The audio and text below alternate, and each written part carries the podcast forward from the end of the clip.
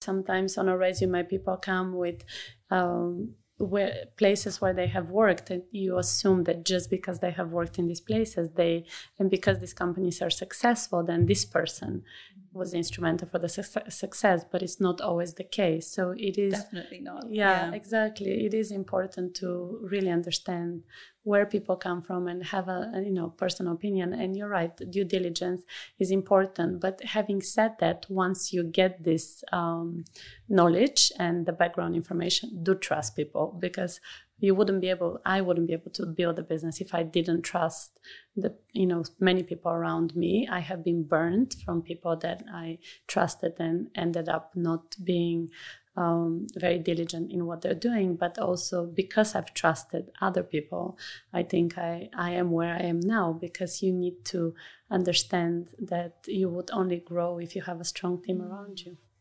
You're listening to anatomy of a leader trailer my name is Maria Vorostovsky, and I'm the founder and CEO of HVO Search.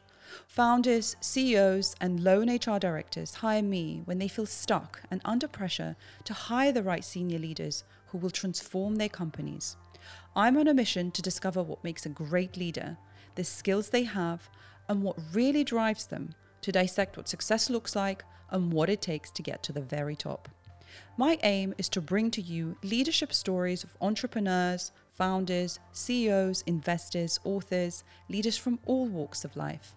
If you're listening on Apple Podcasts, please rate, review, and subscribe to make sure you don't miss a single episode. These incredible stories will challenge the way you think and they even change your life.